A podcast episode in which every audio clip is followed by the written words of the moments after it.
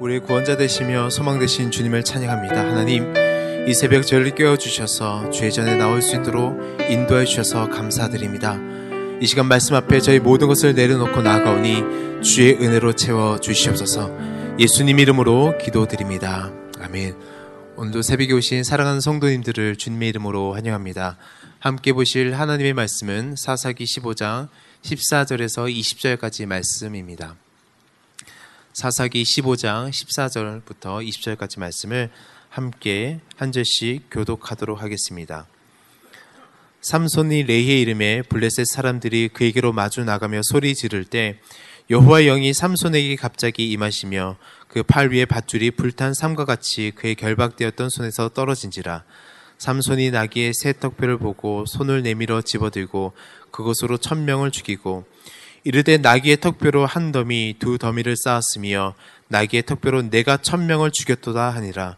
그가 말을 마치고 턱뼈를 자기 손에서 내 던지고 그것을 라말레히라 이름하였더라. 삼손이 심히 목이 말라 여호와께 부르짖어 이르되 주께서 종의 손을 통하여 이 큰 구원을 베푸셨사오나 내가 이제 목말라 죽여서 할례 받지 못한 자들의 손에 떨어지겠나이다 하니 하나님이 레이에서 한 우묵한 곳을 터뜨리시니 거기서 물이 쏟아 나오는지라 삼손이 그것을 마시고 정신이 회복되어 소생하니 그러므로 그 샘 이름을 에나코레라 불렀으며 그 샘이 오늘까지 레히에 있더라. 다 같이 봉독하시겠습니다. 블레셋 사람의 때에 삼손이 이스라엘 사사로 20년 동안 지냈더라. 아멘. 여호와 영이 붙잡혀 승리하라는 제목으로 함께 말씀 보도록 하겠습니다. 어, 성경에서 가장 극적이고 드라마틱하게 삶을 산 사람을 뽑으라면 아마 손가락 안에 삼손이 들지 않을까 생각해 보게 됩니다. 그것은 그의 인생이 어느 평범한 사람의 인생에선 찾아볼 수 없는 극적인 요소들이 가득하기 때문이죠. 삼손의 삶을 보면 평범한 삶을 사람들에게 나타났던 그런 모습들은 전혀 보이지 않습니다. 사자를 찢거나 여우 300마리를 잡아서 꼬리를 묶어서 횃불을 다는 것들은 평범한 인생 가운데 나타나는 것들이 아니죠. 또 이런 삼손의 인생을 드라마틱하게 만드는 요소 두 가지가 있는데 하나는 하나님께서 주신 놀라운 힘이죠. 삼손은 마치 그리스 신화에 나오는 헤라크레스처럼 연상케 하는 그를 연상케 하는 놀라운 계력의 힘이 있었습니다. 그 힘으로 또한 엄청난 일들을 행하였죠. 또 다른 하나는 스캔들입니다. 삼손은 몇 차례 블레셋 여인들과 스캔들이 있었고 그 스캔들 때문에 어려움을 겪었습니다. 우리가 오늘 보시게 될 본문도 어제 본문에 이어서 이 두 가지의 요소가 얽히고 섞여서 계속해서 이야기가 전개가 되고 있습니다. 딥나라는 곳에서 한 블레셋 여인을 품게 되고 본모님의 반대가 있었지만 결혼까지 이르게 되지만 그 과정에서 생각하지 못한 사건 사고로 인해서 그는 블레셋 사람들에게뿐만 아니라 자신의 동족에게까지 눈의 가시가 되어 이제 결박당한 채 블레셋 사람의 손에 넘겨지게 된 것이죠. 어떻게 보면 이 모든 사건들은 전설 같기도 하고 신화처럼 들리기도 합니다. 그런데 이런 하나님께서 특별한 시기에 특별한 사람들을 통해서 또 특별한 방법으로 하나님의 백성들을 구원하시는 그 놀라운 이야기를 담고 있습니다. 세상에서는 어떤 일이 일어나면 우연이란 말로 우리의 인생을 이야기할 때가 많이 있죠. 하지만 성경에서는 하나님의 사람에게 일어난 일들은 단순한 우연이 아니라 이것이 하나님의 계획이고 섭리라는 것을 분명하게 이야기하고 있습니다. 우리가 삼손을 보았을 때 때론 미련해 보이기도 합니다. 또 아쉬운 부분에 실망하기도 하죠. 또 마지막 삼손이 두 눈이 뽑히고 블레셋 사람들과 함께 최후를 맞이할 때 안타까운 마음이 생기기도 합니다. 그렇지만 기억해야 될 것은 하나님은 그 모든 사건들을 통해서 하나님의 그 구원의 계획을 펼치시고 계심을 우리는 보아야 합니다. 혹시 우리 삶 가운데서 내가 생각하지 못한 일로 인해서 당황하거나 또 이런 일이 왜 나에게 일어났지라는 의구심이 드시는 성도님들이 계신다면 오늘 삼손의 삶을 통해 다시금 구원의 역사를 이루고 계신 하나님께서 오늘 나의 삶을 통해서 어떤 역사를 펼치시기 원하시는지 한번 기대하고 소망하는 하루가 되시길 주님의 이름으로 축원합니다. 이제 자신의 민족 유다 사람들에게 결박당한 채 원수 블레셋 사람들에게 넘겨지고 있는 삼손은 아마 많은 생각들이 머릿속에 주마등처럼 지나갔을 것입니다. 아마 스스로에게 자괴감이 들 수도 있었을 것입니다.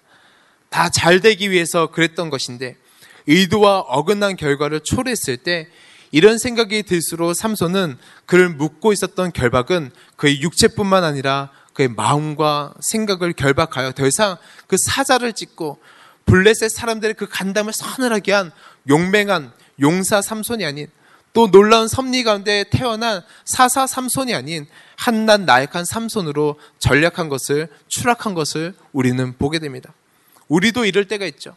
주님을 위해서 일한다고 달려왔는데 주님을 믿는 사람으로 더 본을 보기 위해서 직장 속에서 가정 안에서 살아왔는데 나에게 돌아오는 것은 쓴말과 차디찬 시선으로 돌아올 때가 있다라는 것이죠.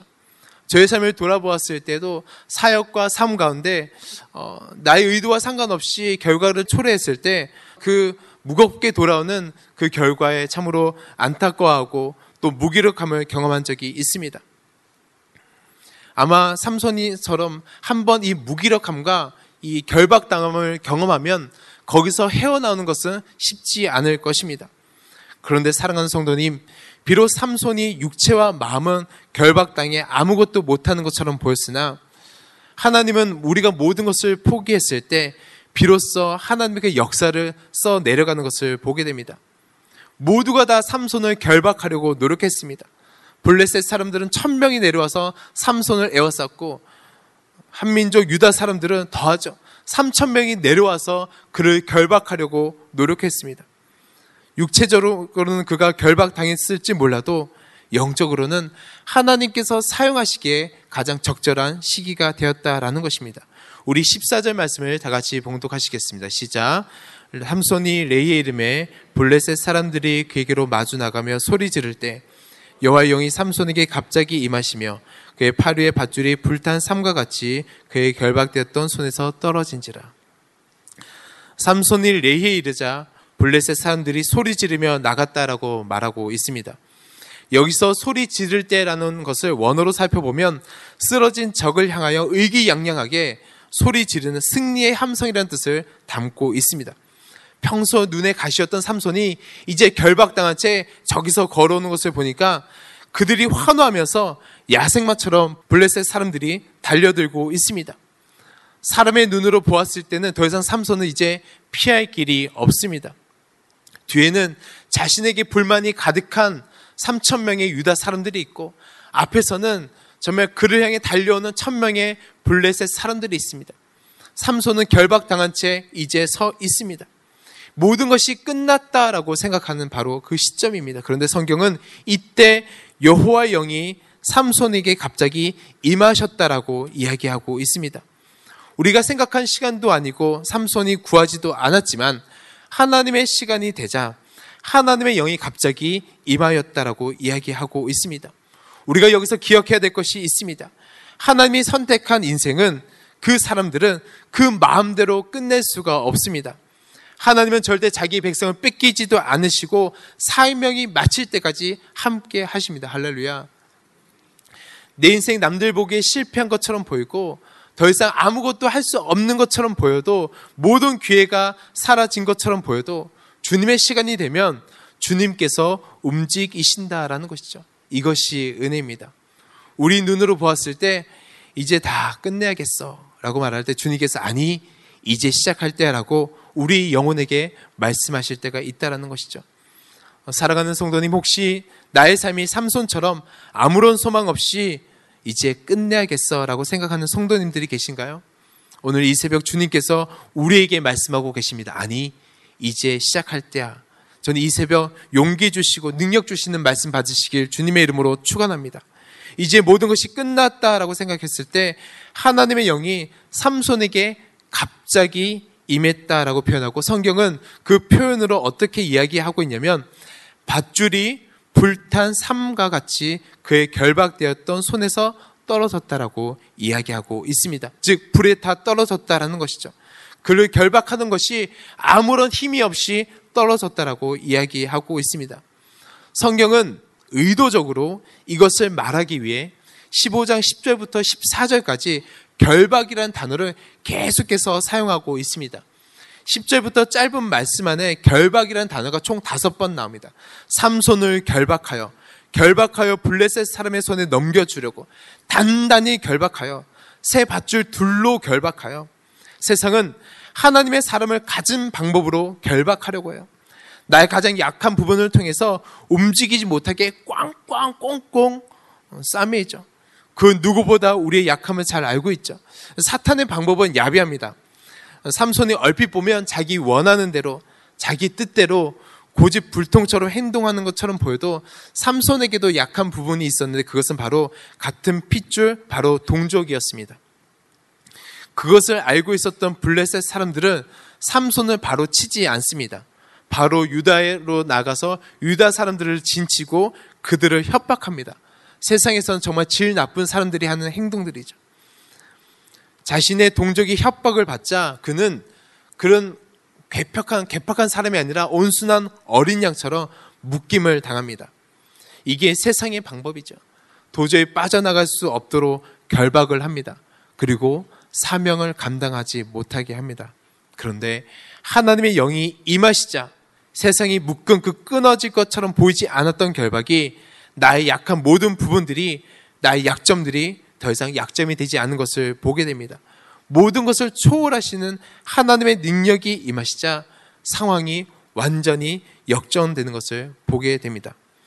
블레셋 사람들이 승리에 도취되어서 소리 지르면서 달려오고 있는데 하나님의 영이 삼손에게 임하자 삼손이 자유로워진 거예요. 갑자기 밧줄이 내려간 거예요. 이 모습을 보고 블레셋 사람들이 사색이 되어 도망하기 시작합니다. 블레셋 입장에서는 웃지 못할 상황이 펼쳐지게 된 것이죠. 사랑하는 성도님, 하나님의 영이 임하시면 정말 숫자는 숫자에 불과할 줄로 믿습니다. 우리 10편, 3편, 6절에서 9절, 8절까지 말씀을 다 같이 봉독하시겠습니다. 시작. 천만인이 나를 에워싸 진친다 하여도 나는 두려워하지 아니하리이다. 여호와여 일어나소서 나의 하나님이여 나를 구원하소서 주께서 나의 모든 원수의 뺨을 치시며 악인의 일을 꺾으셨나이다.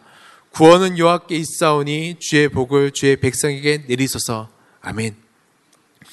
하나님의 영이 임하시면 나를 묶었던 결박은 불탄 삶처럼 끊어지고 다시금 용사의 사명을 감당하게 될 줄로 믿습니다. 우리 15절 말씀을 다 같이 봉독하시겠습니다. 시작. 삼손이 나귀의 새 턱뼈를 보고 손을 내밀어 집어들고 그것으로 천명을 죽이고 이제 여호와의 영이 충만하여 전세가 역전되어 싸우고 있는 삼손의 모습이 나오고 있습니다. 어, 사랑하는 성도님, 어, 우리가 기억해야 될 것이 있는데 하나님의 사람은 하나님께 붙잡힌 바 되었을 때 가장 멋진 삶을 살아갈 수가 있습니다. 가장 멋진 것입니다. 세상이 어떻게 보건 하나님께 붙잡힌 바 되었을 때 그의 인생이 가장 멋진 것이죠.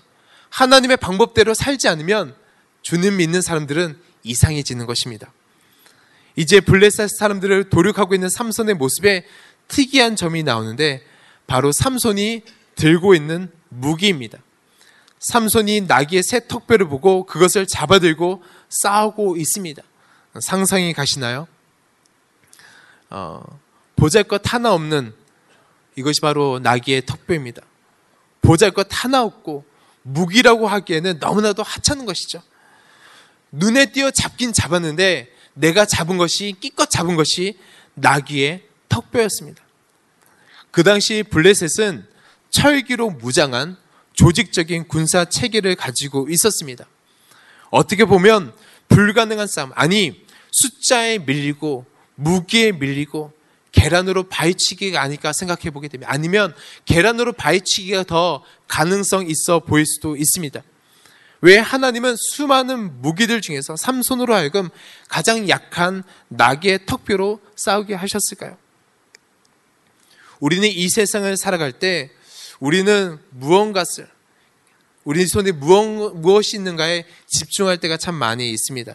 당장 예배를 드리고 세상 앞에 나아갑니다.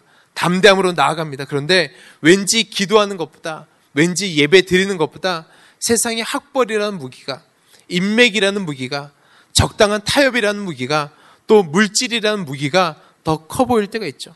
그런데 성경은 우리에게 도전하기를 내 손에 무엇을 들고 있는가가 중요한 것이 아니라 하나님께서 함께하는 사람인가가 더 중요하다는 것을 우리에게 이야기하고 도전하고 있습니다. 아직까지 철기로 무장한 세상의 그 도전 앞에서 우리는 그에 상응하는 무기를 찾아 이 무기 저 무기 찾고 잡고 있는 우리의 모습들이 있다면 이 시대가 그 모든 것을 다 내려놓고 하나님의 능력으로 세상 앞에 맞서서지 않으시겠습니까? 하나님이 함께 하시면 내 손에 어떤 것이 잡혀 있던 그것은 중요하지 않습니다. 내 손에 아무리 약한 그 낙의 턱뼈가 잡혀 있다 할지라도 그것은 어둠을 쪼개는 영적 비장의 무기가 될 줄로 믿습니다. 그러고 보면 블레셋과의 싸움을 통해서 하나님께서 계속해서 이스라엘 백성들에게 메시지를 보내시고 계시는 것이 있습니다. 블레셋이 아무리 철기로 무장했다 할지라도 그들이 전차와 창과 칼로 나온다 할지라도 하나님의 사, 하나님의 사람들이 블레셋과 싸울 때 보통 사용한 무기는 최고 최상의 무기와는 거리가 좀 멀었습니다. 우리 사사기 3장 31절 말씀을 다 같이 봉독하시겠습니다. 시작. 에웃 후에는 아나기 아들 삼갈이 있어 소 모는 막대기로 블레셋 사람 600명을 죽이고 그도 이스라엘을 구원하였더라. 어, 블레셋의 입장에서는 정말 기분이 나빴을 것 같아요.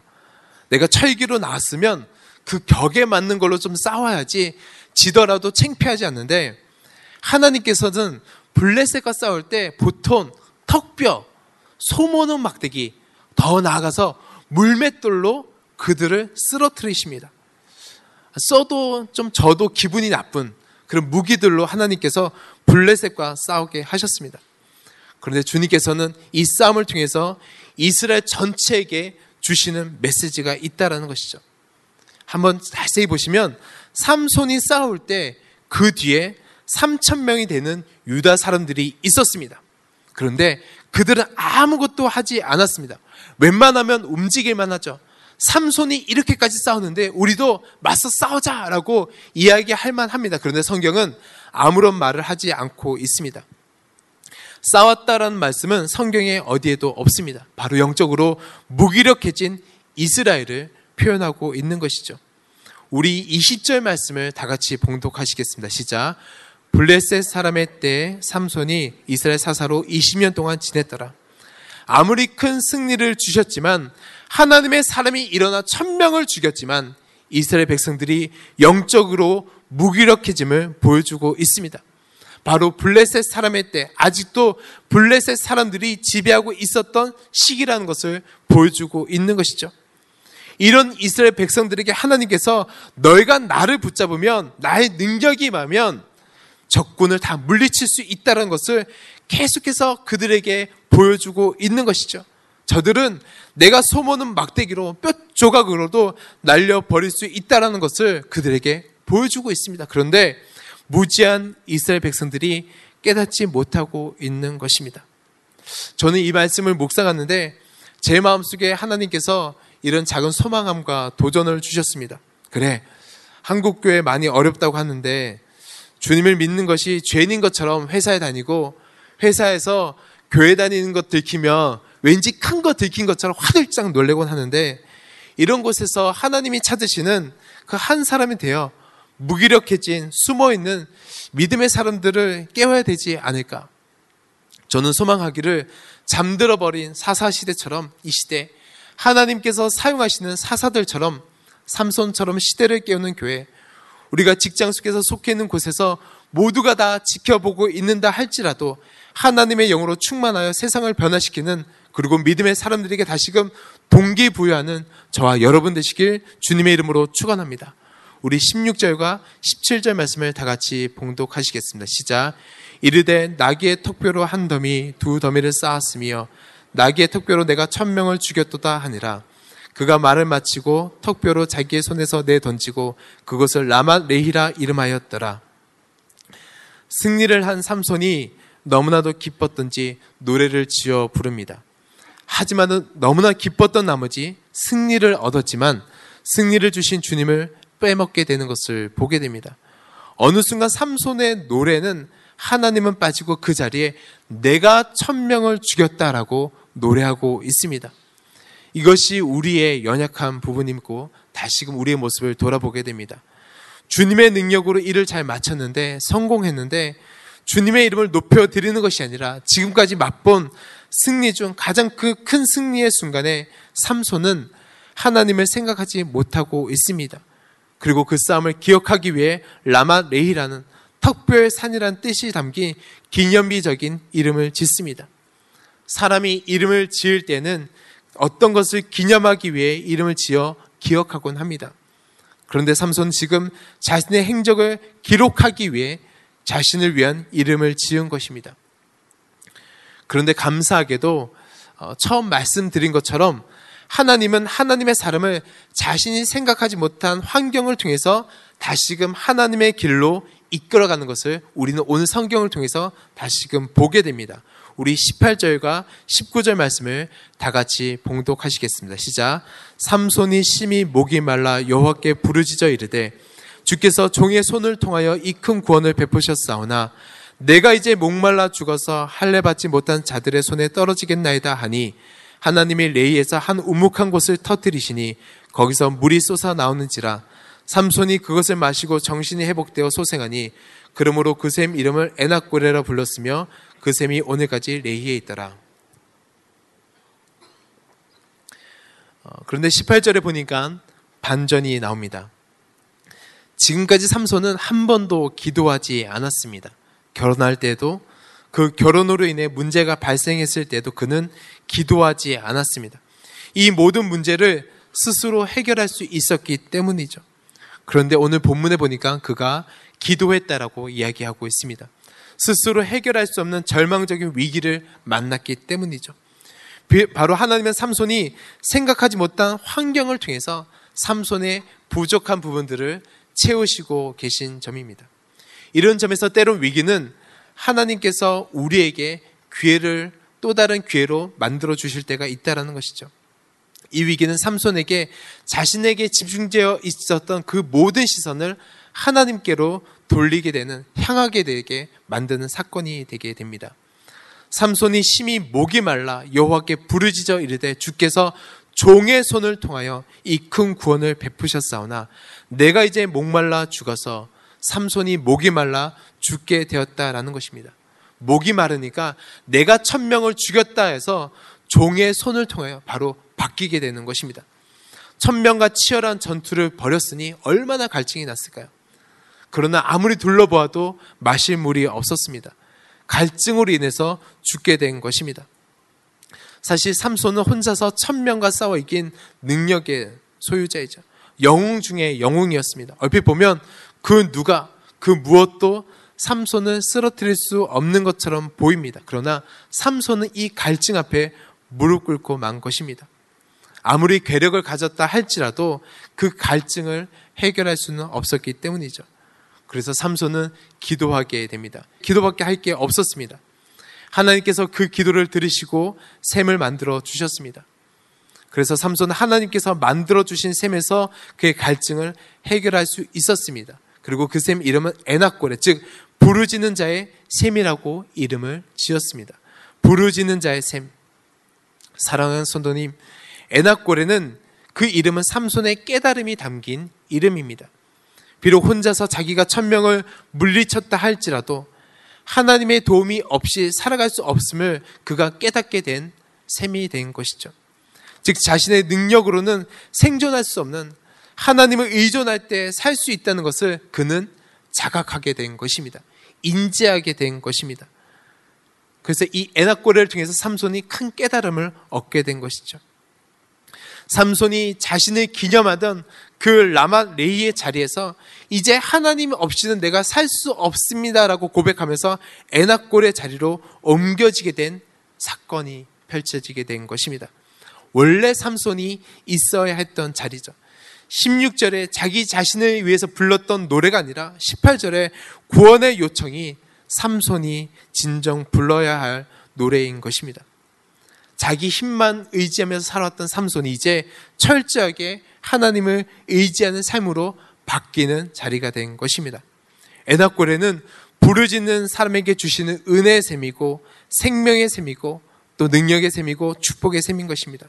주님께서는 오늘 우리에게 이 자리를 이 셈을 우리에게 주시길 소망하고 계십니다. 또이 새벽에 부르짖기를 기다리고 계실지 모르겠습니다.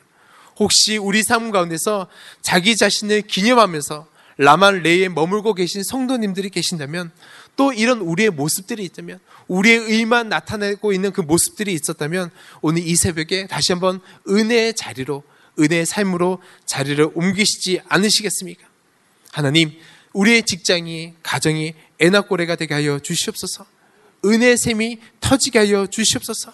우리가 속해 있는 가정과 학교와 공동체가 정말 주님을 경험하는 샘이 되게 해달라고 우리 이 새벽에 기도해야 될 것입니다. 그럴 때 하나님께서 그 우리가 나타냈던 우리 힘으로 살았던 그곳에서 하나님밖에 없는 그 샘을 우리에게 펼쳐 주심으로 말미암아 영적 승리를 주실 줄로 믿습니다. 이 새벽 그렇게 강구하시는 저와 여러분 되시길 주님의 이름으로 축원합니다. 우리 다 같이 기도하시겠습니다. 사랑하는 주님, 하나님의 영이 임하셨을 때 영적 승리를 경험한 삼손처럼 오늘 하루 살아갈 동안에 주님의 능력으로 그 생명수를 마시며 살아가길 소망합니다. 그리하여 세상 속에 있지만 늘 주님께서 샘솟게 하시는 그 애낙골의 은혜를 경험하게 하여 주시옵소서 예수님 이름으로 기도드립니다. 아멘.